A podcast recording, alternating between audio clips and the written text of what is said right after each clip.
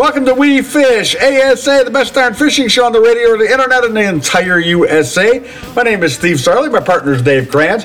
We Fish ASA is always pleased to offer you a conversation with the most interesting, the most informative, the most entertaining, as well as some of the biggest names in the world of fishing. We Fish ASA is brought to you by the proud industry members of the American Sport Fishing Association, in particular St. Croix, the best rods on earth. Calcutta, makers of a line of products that fit your fishing lifestyle and passion, and Daiwa. We've got your bass covered. Yeah. Daiwa Reels. We Fish ASA presents a new episode of our one hour podcast each and every week. It's available everywhere you get your podcasts, and don't forget our website, wefishasa.com. The show is recorded and produced by Berserk Productions down in Land Lakes, Florida. The man behind the glass is our executive producer, Brad Neerman. Hey there, Brad. How are you doing? On today's show, we welcome Dan Johnston. We're going to talk about ice electronics.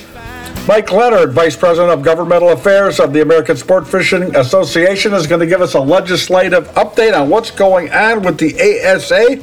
And I'll get to visit with one of my favorite guys, Chris Zaldain, Bassmaster Elite Pro just was a winner in the huge Yamaha Bassmaster Redfish Cup Championship down in Port Aransas, Texas. But first, let's hand it off to Dave Kranz. Hey, David, why don't you bring on Dan Johnston and tell us everything about ice electronics? As Steve said, I am Dave Kranz. This is the We Fish ASA podcast, and this segment is brought to you by St. Croix, the best rods on earth. Welcome back, Dan Johnston. Hey, Dave. How are you? I am doing good, and uh, the weather's turning cooler and cold, and uh, there's snow in the mountains. There's snow in the uh, upper uh, Midwest. Uh, north and Dakotas, and and uh, it's kind of crazy. We're coming into this ice season, and we have talked ice the last couple episodes. We talked about ice safety. We talked about basics.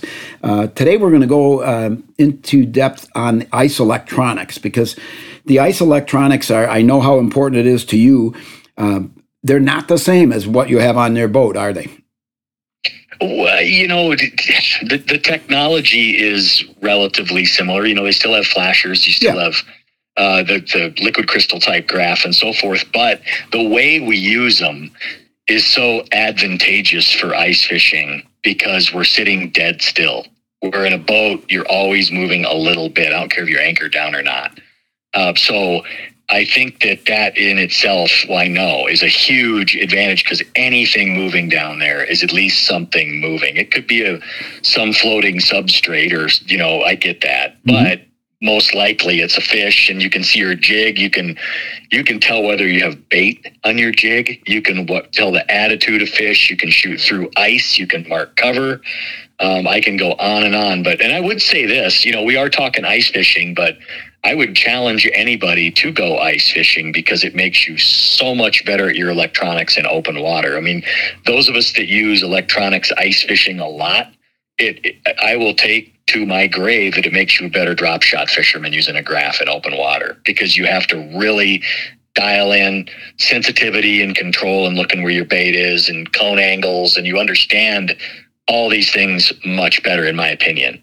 Absolutely. And, you know, you don't have to, for those that are new, you don't have to run out and buy one right away. What I would recommend is go out on when we get first ice and there's guys using them because there are many different types, different styles, uh, and they all are a little bit different. But go and, and I am about 100% sure that people will show you how it works and what they're looking at. And maybe you can make your own decision based on that because uh, you can also go on and see YouTube videos that they run uh, simulated, uh, um, you know, fishing scenarios. But but seeing one working is is uh, really uh, the deal, isn't it?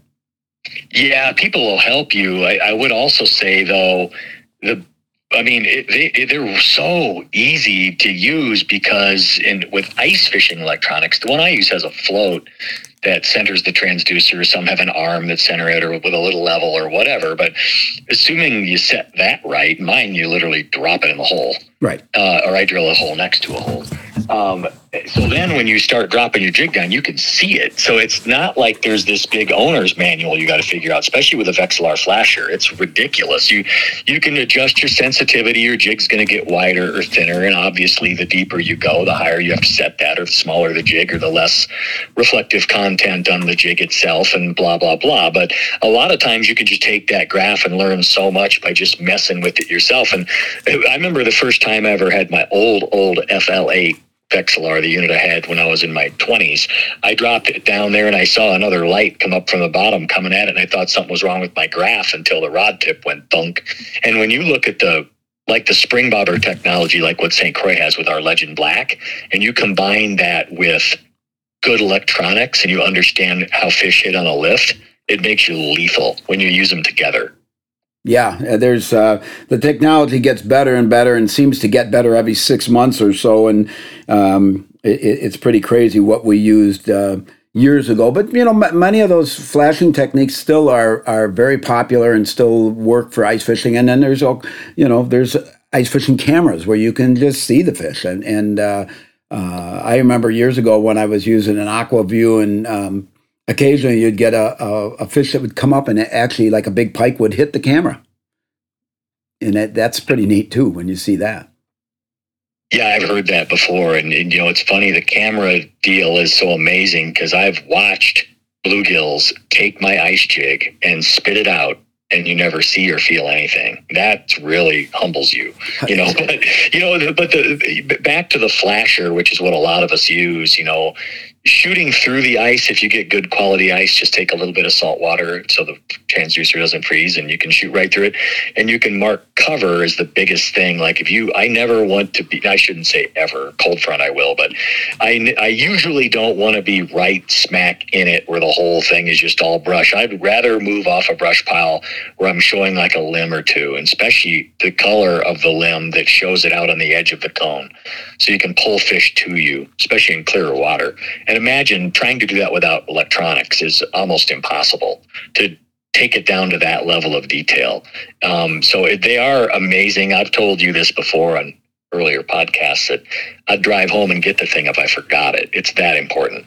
Yeah, and, and I think that's a great tip of not going in the thickest part of the brush pile or a crib or whatever is there, but getting out on the edges because we're using really light line, and you certainly don't want to have these fish break off on you, and uh, that that that's an awesome tip if, if so that you're actually pulling them out to where there's more water and less cover.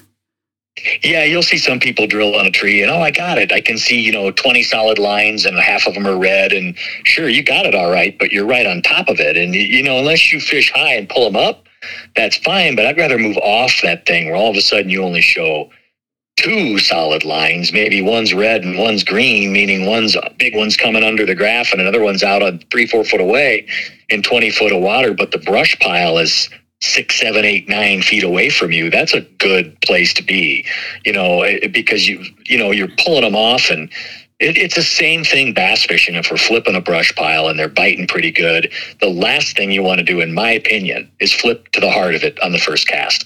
How many times do you flip to the lead limb out on the edge of it and catch one and not mess up the rest of it? And you end up flipping five out of it instead of getting the one good one on in the middle and getting in there and blowing it out with the trolling motor. Yeah, you got one, but you could have got five.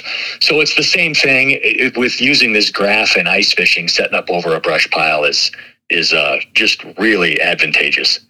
Yeah, so uh, so there is important to find cover as as fish, but you can locate fish with these also. But the uh, the cover uh, generally, if you have cover, there'll be bait there and there'll be fish there, but not always. But but in most circumstances, uh, uh I know we, we normally don't talk brands or anything, but there there's so many good ones out there, and, and they continue to get better, all of them.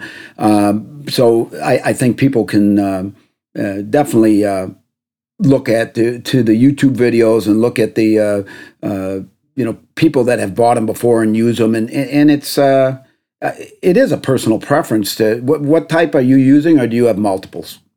Well, I, have got a, a, a, few of them, and I'll, I'll, you know I'll call out Humminbird. Obviously, they, they're they're right up there with anybody, and all electronics for all types of fishing. Great people.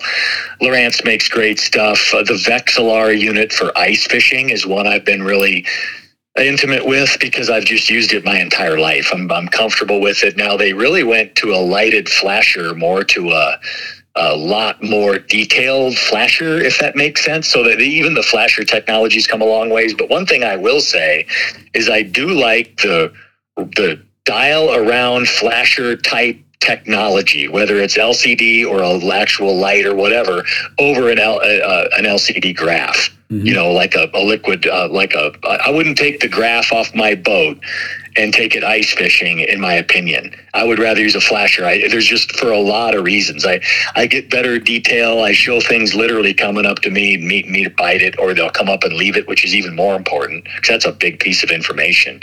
You know, but the, there, there's a lot of brands out there that are great, um, and I would just say whatever you're comfortable with, they all work. Yeah, and, and when those lines meet, generally that means they're right on top of it or, or, or, have the bait. Have have you had circumstances that you you actually set the hook based on what you're seeing? Yeah, and I've done that, especially if I see the line slightly wrinkle. They've got it. Okay. My spring bobber hasn't even moved, and that's amazing. But one thing to keep in mind is if you the different colors on a graph educate yourself on that because if it's green that means he's out on the edge and even though he's green and right on your jig that means he could be three foot away from it, but at the same level. Mm-hmm. And it's hard for people to understand that. But you know, if he's red and on it, that's a that's the juice. I mean, you better watch or lift and hold or get him that bite it because he's right on it. But if it's green in it, your jig, he's not quite on it yet. He's up to it, but he's off to the side, and it, we don't know what side necessarily because it's a cone. But it's still it's a lot of information. Now, if it goes green, orange, red, orange, green, gone, means he came in and left. Yeah. You know, so if it's and if it's red up to you and red down and gone, that means he was on the same line of it, but came up to you. So so much information, and again, then we start making changes. Do I have the bait rigged right? Is it the right bait? Is my jig too big? Is my line too heavy? And pretty soon you put the pieces together, and hopefully it's not one of those days where they just flat out mess with you all day, which happens. But um, a lot of good information. It, it is always good information, and it's a lot of fun. And uh, you know, it, I'm looking forward to it. I, I, am I more than other years. I, I didn't get the ice fish a whole lot last year. Looking forward to it this year. And thank you again for being on the podcast and uh, explaining some things and helping out the uh, the listeners as you always do. Well, I learn just as much as everybody else does listening. So it's been my pleasure for sure, and look forward to talking to you next week. Thanks, Dan. Appreciate it. That was Dan Johnston. I am Dave Kranz. Steve Sarley is remote. And this segment was brought to you by St. Croix, the best rods on earth. The We Fish ASA podcast will be right back after these messages.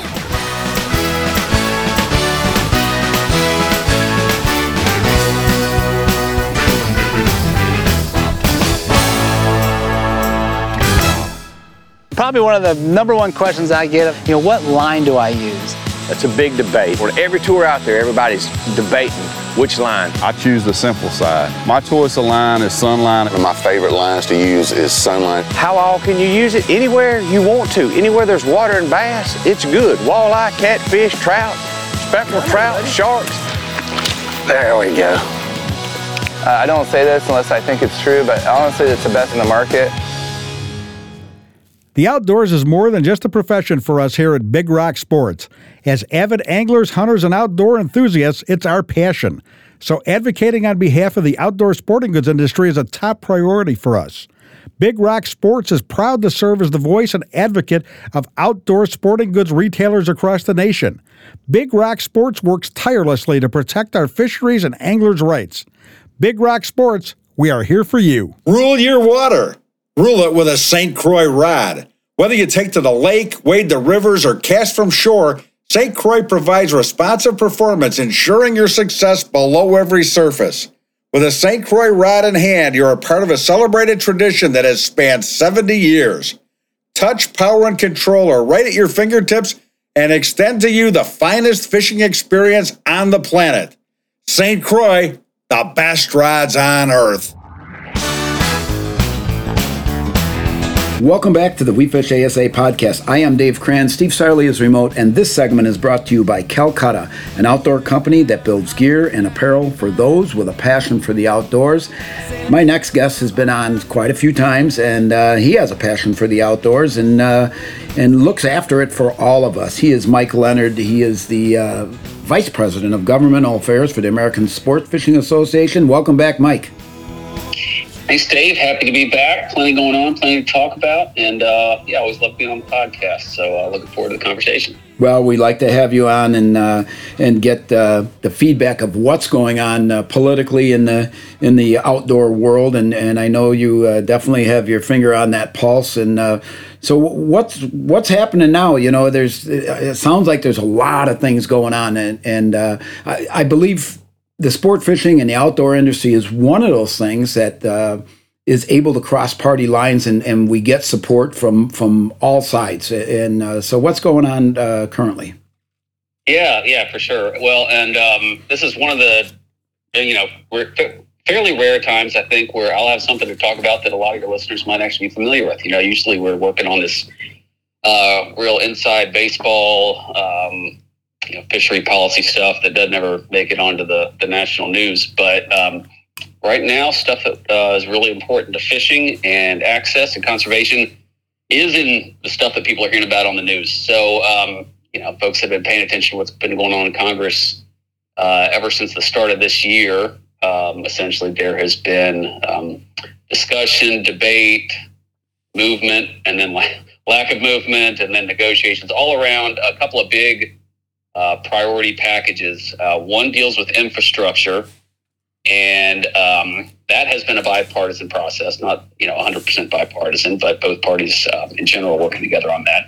And then the other is this broader sort of social spending reconciliation deal that's really just led by Democrats and um, or moderates and uh, progressives are still struggling to come together on a a compromise package somewhere in the, the multi trillions and what's going to go in that. But I'll focus on the, the first bucket there, which is the infrastructure package. Um, and that, uh, you know, relatively breaking news uh, late on Friday passed the House of Representatives after previously passing the Senate.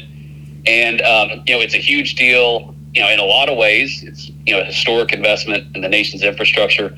But, um, you you might not immediately think that this has anything to do with fishing. But within that infrastructure bill, there are lots and lots and lots of programs that are important to recreational fishing. And it doesn't matter where you fish, whether you're ice fishing or deep sea fishing or anywhere in between, um, things that are really, really important uh, to fisheries conservation and funding and access and uh, and things that are important to you know everything that goes into fishing. So um, we were excited to see that get done. Obviously, a lot of that infrastructure bill um, was, uh, as we say, life above the rim for those of us in the fisheries world, where we weren't necessarily in the middle of the negotiations uh, with the White House and Congress on the package as a whole, but uh, you know, ASA and partner groups were definitely um, sort of behind the scenes working with uh, congressional offices to ensure that the programs that um, that we care about and that uh, all anglers should care about uh, were taken care of as part of this infrastructure bill. And I'll just quickly touch on a couple of those. Uh, one is a program I'm sure Dave we've talked about on this uh, on this podcast before, which is the Sport Fish Restoration and Boating Trust Fund. Mm-hmm. Um, and this is really the backbone of uh, fisheries conservation management throughout the country. Um, some anglers may know, some may not know, that there is an excise tax built in to the cost of all fishing equipment that you buy. So every rod, reel, line, lure, uh, there's a 10% excise tax that the manufacturers are paying at the first point of sale in the U.S. Um, and that um, that money goes into this trust fund called the Sport Fish Restoration Boat Trust Fund. And um, most of that ends up going back out to the state fish and wildlife agencies. Um, and uh, this is where states are, um, you know, building boat ramps and doing habitat restoration projects and, and running hatcheries. Um, you know, really the core management of, uh, of what they're doing and um, projects that ultimately have to go back to benefit recreational fishing. And that program has to get reauthorized periodically by Congress. Um, in part to capture the other main um, revenue stream is the uh, gas tax attributable to small engines and motorboats. Um, so every time the, the gas taxes are authorized as part of the highway bill, um, our trust fund has to get reauthorized too. Uh, these things are never never a given, uh, especially when um, you know members of Congress are always looking for how to pay for something else, and maybe they can take money from one program and put it into another. Um, so that's where we have to always fight and make sure that um, this trust fund remains whole uh, gets modernized over time, um, but ultimately make sure that the monies go in. uh, and then ultimately go back out to, to support the sport. Uh, and then the other program I'll mention real quick, um, there's there's dozens that I could mention, but um, the other one that's um, pretty historic, um, especially for anadromous fish, the ones that spend part of their lives in the ocean and uh, then part of their lives um, upstream, like salmon or sturgeon, steelhead, is uh, a one billion dollar investment in uh, restoring the nation's culverts. So, yeah. um, yeah, this is part of infrastructure. This is part of um, uh, you know re- repairing bridges and roads that cross over streams, and um, a lot of that habit's important. Habitat is important to these fish. These fish that are running upriver, and um, a lot of our nation's culverts are outdated and barriers to fish passage. So, a billion dollars ultimately going back out primarily to the states um, to modernize and uh, improve fish passage at culverts throughout the country. So, like I said, there's a lot more in there than that, uh, but just a couple of, of major highlights of things that really are, you know, historic.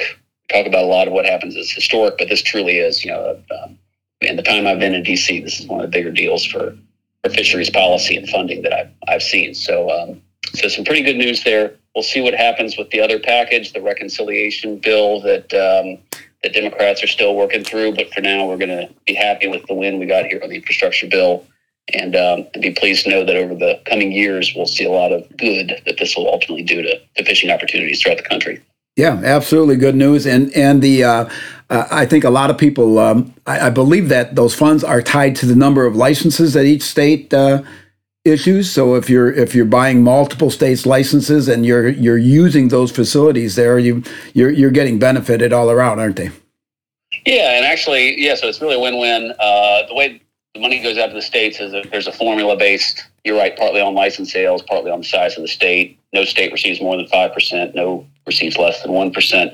Um, but yeah, every time you buy a fishing license, that money's also going back to the states, and the states will use those license dollars to match um, sport fish restoration dollars because the for all these projects that get done through the sport fish restoration program, the, the states have to put up money too. So um, yeah, the more you're you're licenses and supporting states, the more uh, the federal trust funds contributing to these projects too. So it's really you know a cycle of success. And I'll, I'll, for industry, it's it's a benefit too because you know you got to figure the more fishing opportunities we're creating, the more people are going to buy fishing equipment, and that's ultimately more excise tax dollars. So you know it's a great sort of virtuous cycle um, that the more we the more we go fishing, the more we're uh, benefiting fishing opportunities for the future. Absolutely, and and if anybody who's in the uh, industry really should contact the American Sport Fishing Association, get get involved as an industry member, and and for those of you that are not, anybody who goes fishing or cares about the outdoors uh, should get. Uh, uh contact keepamericafishing.org and they're always giving updates on things like what mike's talking about now of what's going on in our industry how we can help uh, if our help is needed, uh, you know, contacting our legislators to to uh, guide them and and let them know that we do care about what they're what they're doing in our world of the outdoors and clean waters, accessible waters, reasonable, uh, you know, licenses and and that type of thing, and stocking program. All of that goes together, and I it's uh, we can certainly help ourselves by by participation, uh, not only just the fishing end, but by by you know letting our, our thoughts known. Correct? Yeah, and I think you know what we're seeing in this infrastructure bill uh, to me is a signal that um, the voice of anglers is is starting to be heard in Congress. That you know you go back over time. Um, recreational fishing was sort of an afterthought. No one on Capitol Hill was sort of going out of their way to ensure that you know the recreational fishing community was taken care of as part of packages like a, a massive infrastructure bill. It was you know it was a nice to have thing. Nobody's really against it. But ultimately, you know, members of Congress only have so much time, and they focus on what they think are the biggest high priority areas. And um, you know, I think historically, uh, despite there being um, you know anywhere between forty to sixty million anglers in a given year, um, that um, you know, we, we didn't make our voices heard enough to where we're getting the attention we deserve. And I feel like um, that's starting to change. And things like this infrastructure bill, where again, there are many, many programs in here. Uh, you know, a billion dollars for the Great Lakes Restoration Initiative, which funds um, water quality and habitat restoration projects throughout the Great Lakes. Uh, the Chesapeake Bay program, uh, you know, for, for striped bass and all the fisheries throughout the Atlantic coast that Chesapeake Bay is an important nursery for. Um, you know, all these programs that are, are being prioritized ultimately because they're good for recreational fishing. And members of Congress are realizing you know, recreational fishing needs to be part of this infrastructure bill. Um, but yeah, that's where you know it's not going to happen on its own. Um, if we're not making our voices heard, they're going to go focus on whoever is making their voice heard. So it's really important for anglers to step up, engage with your uh, members of Congress, and yeah, it's you know things like Keep America Fishing.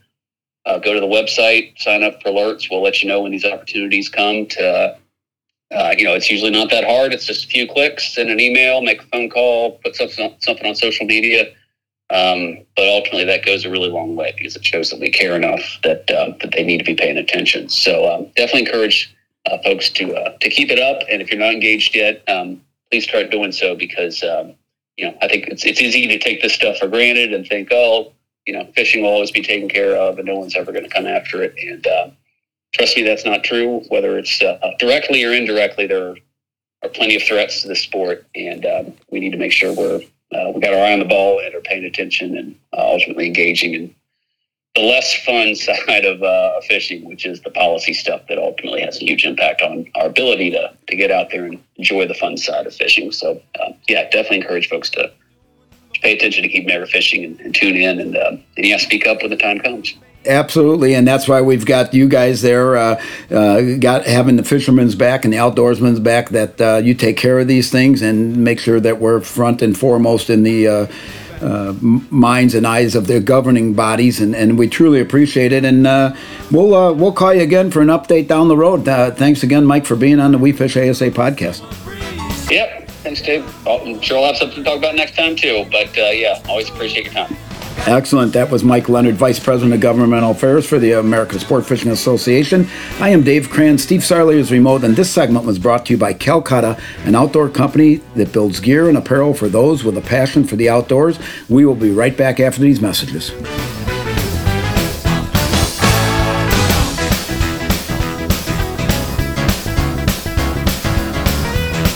The outdoors is more than just a profession for us here at Big Rock Sports. As avid anglers, hunters, and outdoor enthusiasts, it's our passion. So, advocating on behalf of the outdoor sporting goods industry is a top priority for us. Big Rock Sports is proud to serve as the voice and advocate of outdoor sporting goods retailers across the nation. Big Rock Sports works tirelessly to protect our fisheries and anglers' rights. Big Rock Sports, we are here for you. Calcutta, we're an outdoor coastal trading company that builds gear and apparel for those with a passion for the outdoors. Born in the back of a Florida bait and tackle shop, Calcutta was created with a rebellious spirit and a goal to offer hardworking outdoor products at a reasonable price. Calcutta builds the products that fit your lifestyle.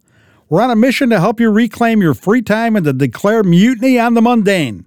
Depend on Calcutta gear and apparel. Bass anglers have heard it all when it comes to manufacturers having the best casting reel. Well, Daiwa can back it up with the Tatula SV. The Tatula SV has three key features that make it the most versatile casting reel on the market today. The SV spool is a lightweight aluminum spool allowing for long control light lure casting.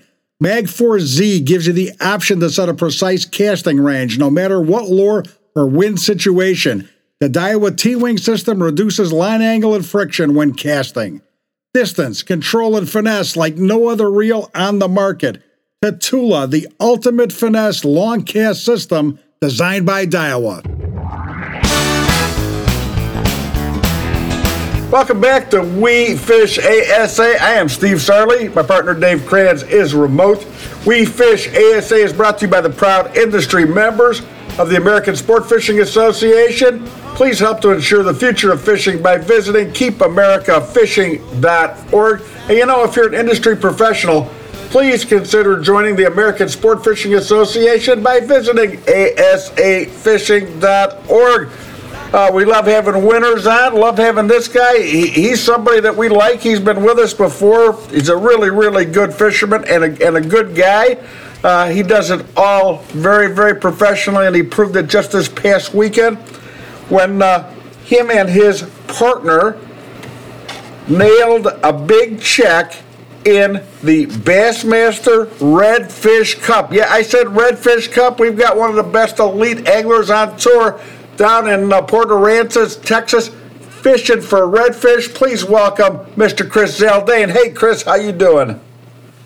How's it going, Steve? Glad to be here. And uh, you know, I just got back to Fort Worth uh, yesterday evening And uh, man, I'll tell you what. After two days of uh, after raising that cup, after two days, I'm still seeing red. And and what an experience um, to be a part of a kind of a freshwater saltwater clash. Uh, it was absolutely uh, the best event I've ever been a part of. Freshwater, saltwater, whatever it is. I mean, it was the coolest event seeing, uh, you know, the freshwater bass guys just sync up and mesh, and the camaraderie just went so well uh, with those saltwater redfish anglers. Excellent, excellent. You know, I didn't. I, I saw some of the uh, the footage on Fox Sports and Bassmaster.com live uh, of, of, you guys fishing. I, I, was not able to see the weigh-in. Um, happened that my son was getting married during that, and I felt that if I was caught sneaking a peek at my phone, I'd probably be in divorce court today. So I, I, I would have loved to see you holding up the trophy. But uh, I mean, absolutely, how cool was that? When did you find out they were going to stage this Redfish Cup, and when were you invited, and why did they choose you? Yeah, so um, a longtime sponsor of mine. So i am going on my 10th year fishing the Bassmaster Elite Series, and everyone knows that's the premier kind of stage uh, for bass fishing. Um, and uh, Fox Sports One, um, you know, recently signed a contract with Bass, and that started, uh, you know, all of this year where we streamed live bass fishing events uh, to that network and it's it's been a huge success on the bass fishing side. Uh, but about a month ago, um, my longtime sponsor, Skeeter and Yamaha, uh, they approached myself and my wife. We're both Skeeter Yamaha pros, and and they approached us and said, "Hey, look, we're throwing this uh, this this kind of Redfish Cup Championship together with Bassmaster." And we're going to kind of mesh these two worlds since Yamaha has got a huge presence in the saltwater industry. Um, they've got, you know, four stroke engines uh, from all different sizes. They got the big XTO saltwater engines that go on those big, giant, uh, you know, 30 and 40 foot uh, boats. Um, you know, and of course, we run the, the 250 SHO uh, every season. Um, anyways, they invited us to come down, hop into uh, a bay boat, a Skeeter bay boat with uh, a Redfish um, Pro. And I've never met my, my partner, Captain Ryan Rickard from, uh, uh, from Tampa, Florida. I've never met him before, but after talking on the phone with him after the invite, I knew that uh, that we would mesh and sync up real well and uh, and how about that? After one phone call and uh, and two two days of practice and three days of tournament fishing, we ended up winning the cup. Um, but my wife got paired with a guy from Louisiana. There's three other Elite Series guys uh, there that were paired with you know from all over the Gulf area there, as well as there were four teams, uh, redfish teams that actually qualified for this event. So it was absolutely a redfish championship.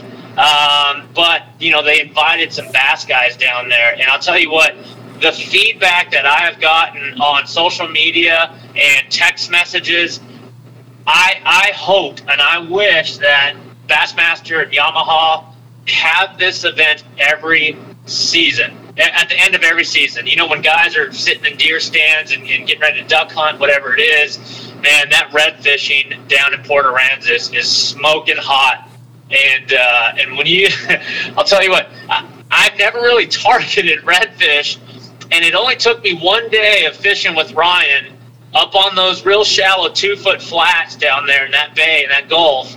Um, it only took me one day to really see how these redfish position and feed and I was hooked instantly. I mean, they are absolutely patternable, and just like a bass, like we do on, on the Elite Series, you know, you look for these patterns. Okay, what kind of grass are they on? What kind of sand? What kind of rock or oysters? You know, how does it lay? You know, how does it lay out, and how can we catch more redfish? The exact same thing happens with you know largemouth fishing. So again, I heard every single team that was down there, of all 10 teams, everyone worked well with their partners and just had an absolute blast. And I know you know, based on the feedback that the fans had a blast watching as well. Oh, I, I cannot I cannot imagine, and uh, to learn a new skill and, and and do it on the fly while a big check is on the line has got to be a pressure packed. uh, we had Mark Menendez on last week, and I said, "Hey, uh, uh, talk to me about how you learned all that uh, uh, redfish stuff back home in Kentucky." Uh, well, there aren't any redfish in Kentucky. Well, what the heck are you doing in Texas, man? I, they picked he picked it up quickly because they they had the day one lead. But but I cannot even imagine uh, a, a redfish guy who's never fished inland going out in a, in a largemouth tournament. I think you people uh, that from the elites that went red fishing are are just unbelievable athletes and fishermen to, to have the success that you did. Yeah, and I said it in that last segment there. You know, if a if a, a sport fish is patternable, um, you know, you could almost predict where you're going to get your next bite. And, and and both bass and redfish are absolutely patternable, and that's why you see those big names at the top of you know the AOY standings at the end of the year, year after year after year, because they pattern uh, you know sport fish really well, like a, a Seth Feider uh, you know, some, you know, the, uh, Gerald Swindle, Mike Iaconelli, those guys do really, really well in the bass fishing world year after year after year because they're very good at predicting where uh, these predatory fish go, the way they feed, and it is exactly the same in the red fishing world. We're all competitive. We're all brothers in a, in a big kind of competitive sporting manner. Um, but it, it's really cool. You know, when you think freshwater meets saltwater, you think of it, that's brackish water. You know, it's that Right. water in between. But here we're talking about freshwater anglers and saltwater anglers. Uh, you know, there's a couple things that stand out. Well, their boats, their boats are a little bigger. Uh, they can handle bigger water. Uh, they're definitely more expensive. Um, the gear is all the same. It's the same spinning rods, spinning reels, seven foot to seven and a half foot spinning rods and reels, as well as bait casting rods and reels. Th- That's all the same. The braided line's the same. The lures are slightly different in that um, their lures have to stand up to that hard pulling, you know, 8, 9, 10, 12 pound redfish.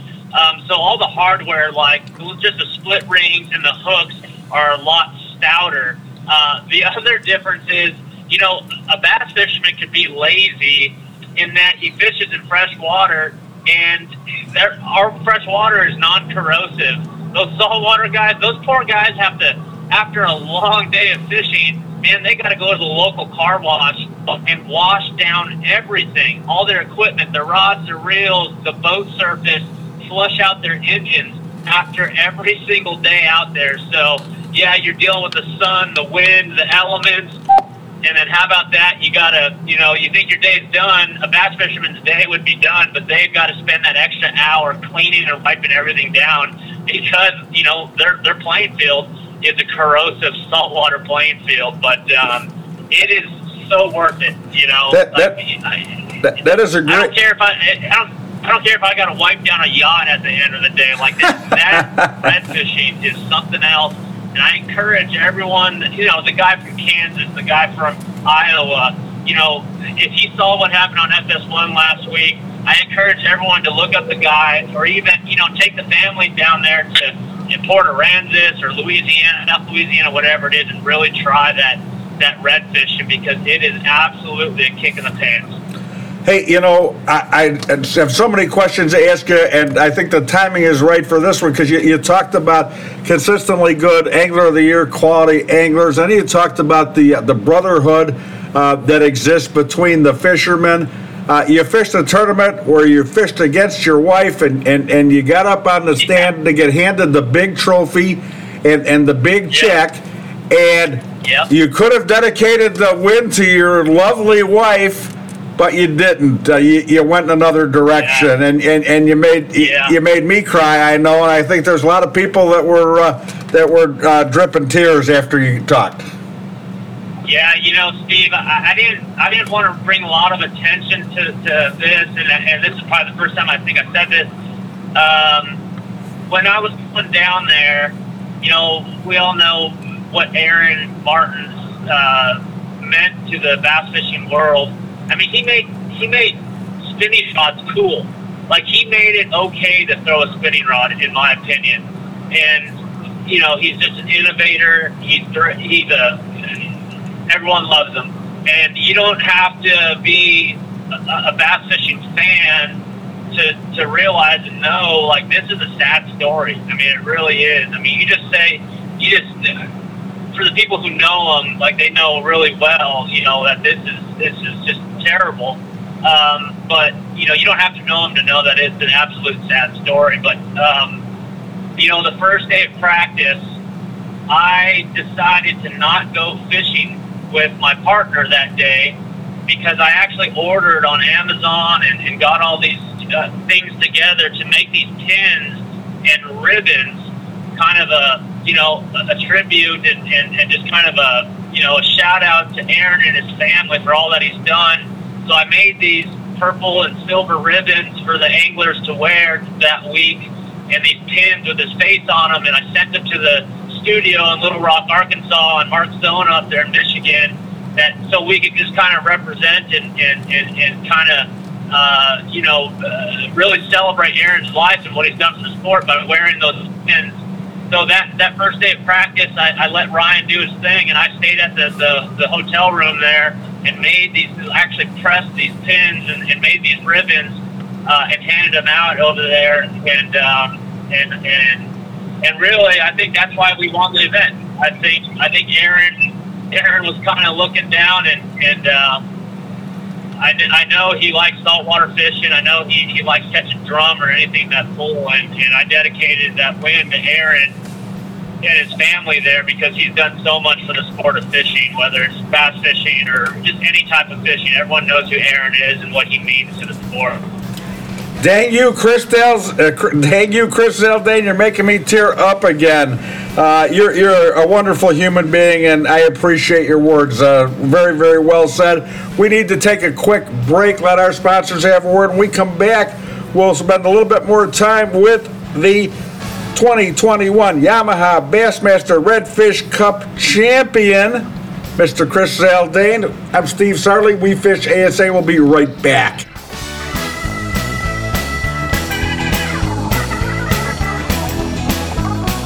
You know, when I look at the tournaments I've won, probably four or five of the boats that I've won have been on a tube. But I had completely gotten away from flipping a tube because nobody, nobody made one soft enough. Big Bite has come with this new tour series of baits. The thing that's probably the most unique is when you look at that bait, the salt just rolls out of it. And to me, that is the reason a fish bites a tube and hangs on to it. This isn't one of those let's go out and catch some smallmouth tube. This is a let's get it done tube. Bass anglers have heard it all when it comes to manufacturers having the best casting reel.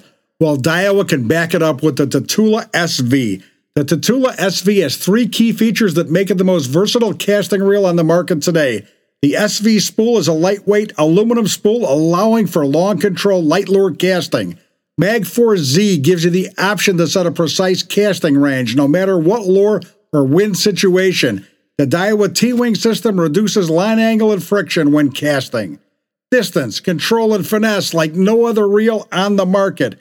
Tatula, the ultimate finesse long cast system designed by Daiwa. The St. Croix story has evolved over 70 years. With gritty determination, St. Croix built the most advanced fishing rod facility in the world, and with it, a world class brand that has earned the respect and admiration of anglers around the planet. We will continue to challenge ourselves, our employees, and our partners to be the best every day. We're proud to celebrate 70 years of passion and commitment to making the best rods on earth. St. Croix. We Fish ASA is back. I'm Steve Sarley. Dave Kranz is remote. We Fish ASA is brought to you by the proud industry members of the American Sport Fishing Association. We're here with Chris Zaldain. He just won the Bassmaster Redfish Cup Championship this past weekend, uh, proving again why he's a great fisherman and one heck of a nice guy, a true professional in every sense of the word. Let's, let's talk the fishing a little bit more. You're talking about fishing two feet of water. Is that water clear enough to be able to uh, to sight uh, to sight fish? Yeah, so uh, what's really cool about these redfish is there, again, there's a lot of parallels with bass fishing. In that particular part of Texas, Port Aransas, uh, it's kind of like a landlocked. Um, it's almost like a landlocked ocean in itself. There's only like a couple, like within that 90 mile stretch of fishery we had, there's only like two small openings that go out into the Gulf. So it's really kind of like a, and it's all salt water. The salinity level is real high. Um, but yes, there's so much aquatic vegetation that filters out that kind of dirty Gulf water. And in some areas it was crystal clear. But what we found, again, going back to the pattern thing, what we found was the best clarity. Uh, it was that just a little bit of stain, just a little bit of dinge, you know, and that of course gives predatory fish like a redfish kind of concealment when they're trying to tra- chase down those mullet or crab or shrimp or whatever it is. Um, so there was definitely a preferred clarity, and it happened to be about I would say it was a two to three foot visibility, um, but it, it but, but it was in a foot uh, like a foot eight or a two point two foot uh, depth zone, and that's really what they preferred. And as far as lures go, man, they bite everything a bass would bite. But my particular um, preference, the way I like catching them. Matter of fact, I'm addicted to swim bait fishing, but um, swim baits is all I threw at them really. Um, from little five inch paddle tail swim baits uh, all the way up to my six inch MagDraft swim bait that I use, you know, to catch five, six, seven pound bass. Um, that MagDraft really worked that last day when we found a good abundance of fish up there on those flats. Excellent. You, know, you, you talked about the salinity of the water, uh, and uh, you kind of mentioned this earlier, and I want to make sure people understand. You're talking about fishing an area where fresh water is dumping out into the ocean, and the salt water and the fresh water are mixing. Um, and you said uh, what salinity they favor. Do you have devices that measure the water salinity? No, um, I don't. Um, well, matter of fact, I do. The only device I have is, is my tongue. And sometimes, and I'm not joking, and sometimes when I'm fishing brackish waters, um, I, I'll just, you know, instead of, I'll just dip my finger in the water and just kind of taste it, or even like taste my lure or my line, and oh yeah, that's salty, or that's not salty. But it, I knew like that whole 90 mile stretch we were fishing was all salt because you just look at the side of the boat or the boat spray or your sunglasses, and you, you can see the salt all over all of that stuff. Um, you know, and then, you know, th- that was that week, but, you know, I've been down the Sabine River, I've been down to South Louisiana, the St. Johns River. Those are all brackish fisheries, and that's just kind of the salt test is you just kind of dip your finger in the water, and if it tastes salty, there's a good chance there's, there, there, there aren't any bass that live around, so Right. that's kind of your indicator. Is is there uh, are there any times when these redfish will move further into the river into more uh, uh, fresh water without salt, or do they have to have that salt to exist? See, that's a good question, Steve. We could Google that together because I know nothing about redfish. I know nothing. I just know what what they like biting and, and what kind of flats to look for. That's all I know about red fishing. And I know those two things, and I know that I'm hooked on it. It's about all, All right. I know. Now you've got these redfish uh, professionals coming from all over. You've already said Texas and Louisiana and Florida, um, and they do have redfish tours and they do have redfish tournaments all over the place. Uh, talking talking to these guys, do they find that uh, the, the, their home waters similar? Is fish in Florida similar to fish in Texas, or is it? A, am I asking a dumb question? Will be I be asking a. a, a would I uh, be asking the lead angler if uh, the St. Lawrence River was similar to Lake, Lake Guntersville? You know, and they'd look at me crazy if I asked that question. Would the would the would the redfish guys think the same way? Yeah, you know, we had we had anglers from all over. You know, Florida. There was anglers from Florida. There was Florida, uh, uh, anglers from Alabama. All the southern Gulf states. And there was one thing about that uh, Port Aransas that stood out to me, because all the anglers were talking about it from Texas all the way to Florida and everywhere in between. They were saying that that Port Aransas area was very unique. They were saying it's like some of the best red fishing you could possibly find in the whole country, the whole Gulf. But it was unique. They did they, they the redfish act differently down there.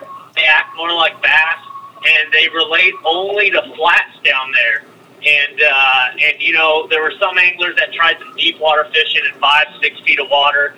There was an angler from Louisiana that really liked targeting that deeper depth zone, but he didn't catch much. Mhm. And uh, and and most anglers uh, agreed that in order to find these schools of redfish this time of year, that you had to be up there and sometimes into the water looking for those large schools. The, uh, the the general public uh, i i has a mistaken opinion of Texas. Uh, I, I guess it's because we don't have globes anymore or maps. But uh, when you say Texas, a lot of the rest of America thinks it's the same place. They don't realize that Texas is not like three or four separate states jammed together. It, it can be like different countries. Uh, there's so much difference in the areas of Texas from one to the next. And people see Chris yeah. Day and they go, oh, Fort Worth.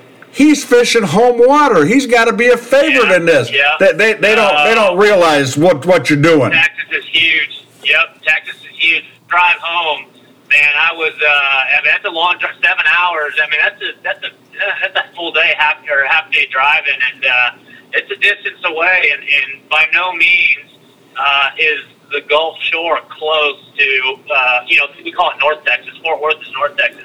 Yeah, by no means is it home water.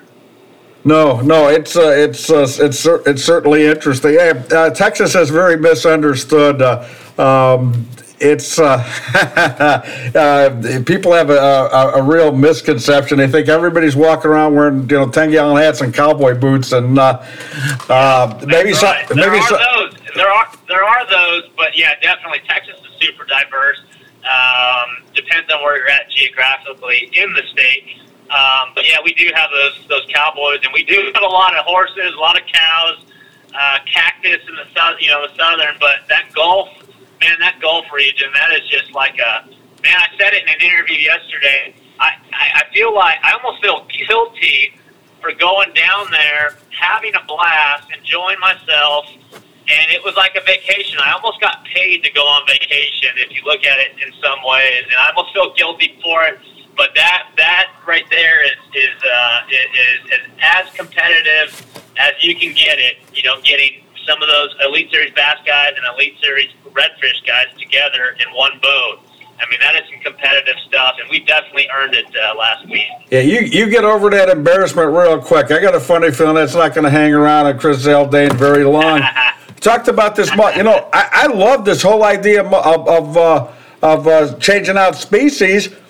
I would like to see more or go back to uh, combinations. I, I when I talked to Mark Menendez last week, I asked him if he remembered when ESPN did the Great Outdoors game and they put a walleye fisherman, a bass fisherman in the boat, and and sent them out, and, and you had to catch both fish. I like that. I wouldn't mind seeing bass and crappie in, in the same in the same tournament. You know, I, I don't necessarily. Well, You, you got to find water that holds two good species two of fish. species. You're, yep. But wh- why not? Why, do, why we got to try more of this, man? Yeah, no. It's here's the thing: is when you and, and now and you know how it is. You've got your own show. You know nowadays it's all about uh, content. People want to consume content. They want to be a part of what we're doing as professionals. So when you just have the bass fishing world watching bass fishing tournaments, I mean, that's great. That's great. We're growing at a slow pace. But how about when you kind of mesh together this whole saltwater thing, red fishing, and that's a whole nother world. And then you, you mix it together with the bass fishing thing. I mean, that is completely two different platforms. And when you put them together, I mean, that's a bunch of different eyes, you know, and that just kind of uh, reciprocate with each other. And that, it, it, it's a win for everybody. It's a win for the redfish guys. It's a win for the bass fishing fans it, it, it's just a win for, for everyone, the, the anglers and the fans alike, and the organizations. It's just a win for everyone. I'd like to see more of that in the future. I, I agree. So so I'll call Bassmaster, and I'm sure they'll take my call right away and say, "Hey, this is Steve. I got an idea for uh, some multi-species tournaments I want to talk to you about." And make sure you call Chris Zaldain and have him as be the first guy you sign up to fish it. After bass, what's the other species you want him to add? And and, and you can't you can't say redfish. We're we're talking about i- inland fishing. Yeah, talk about inland fish, man. I, I'm. Uh, we could do striper. There are a lot of striper fishing, uh, fishermen across the country, and I always say striper and not crappie because I'm still kind of in this pull hard mode. Uh, I like catching things that pull really hard and eat swim baits. So I, you know, a largemouth striper or largemouth white bass hybrid type, how- type fishery. That would be that would be really cool. How, how about lar- how about largemouth and catfish? Yeah, that too. That too. That'll work as well. Hey, I, I think we're on this, Chris. I think we're on this. The other thing I, I'd like to see uh, happen more is have more women in the sport of fishing. Uh, you know, your wi- your wife fishes the opens. There's nobody fishing at the elite level. There's nobody in major league fishing. Man, I cannot believe there are not women good enough. And I think that uh, uh, Mrs. Chris Zaldain, Trent Zaldain, will be fishing the elites at some point in her future. Uh, what's stopping this from happening, man? Nothing. Nothing really. Just you know, you know, her kind of mission uh, is to get more girls involved. Uh, and I will say, you know, she's doing a great job, and and, and, and there are uh, there are several other women ambassadors trying to get the the fishing thing involved. And that's the thing about largemouth bass fishing. Um, you know, they don't know whether that lure is being casted from a male or a female. They just bite because they're hungry or it looks good. Uh, but I will say this: um, women's fishing is becoming uh, cooler and cooler every month, every year, uh, with the presence of social media.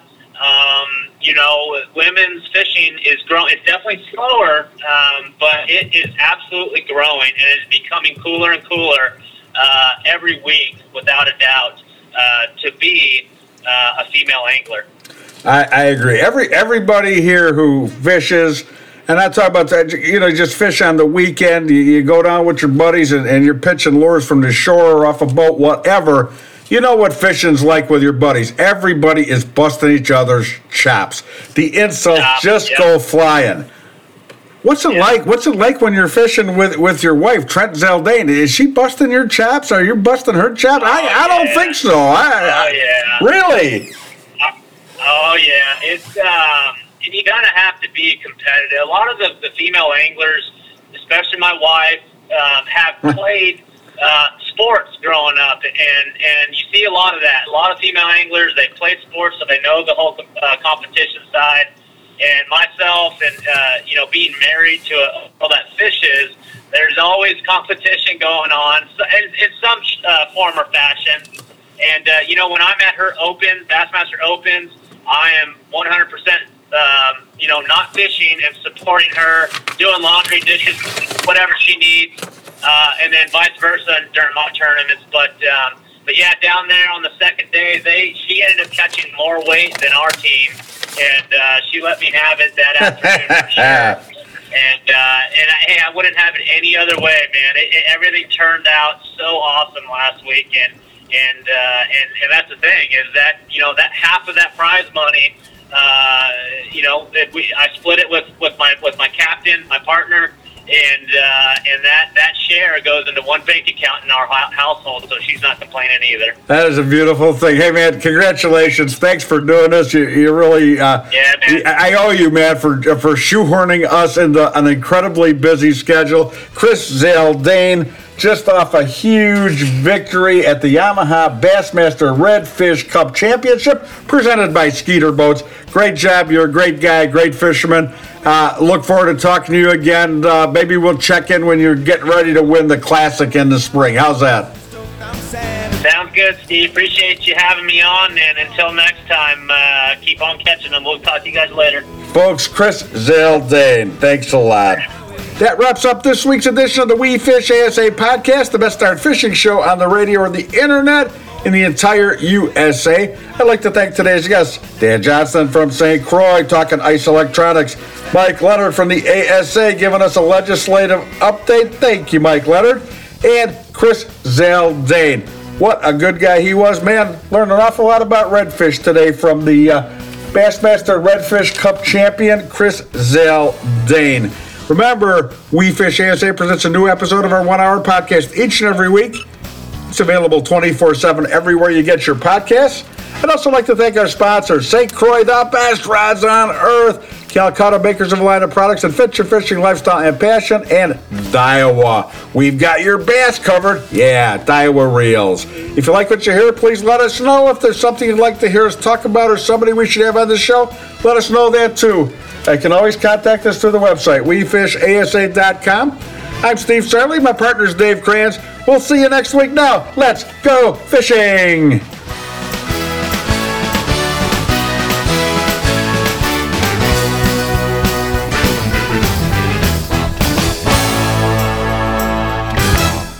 I'm professional angler Kevin Van Dam, and people always ask me, what's the best and easiest way to catch fish? Well, that's simple. Keep our waterways clean and free of litter. You know, tossing your worn out lures in the lake is not a winning move. Pitch them in the trash. Do your part and join me. Visit keepamericafishing.org and pledge to pitch it.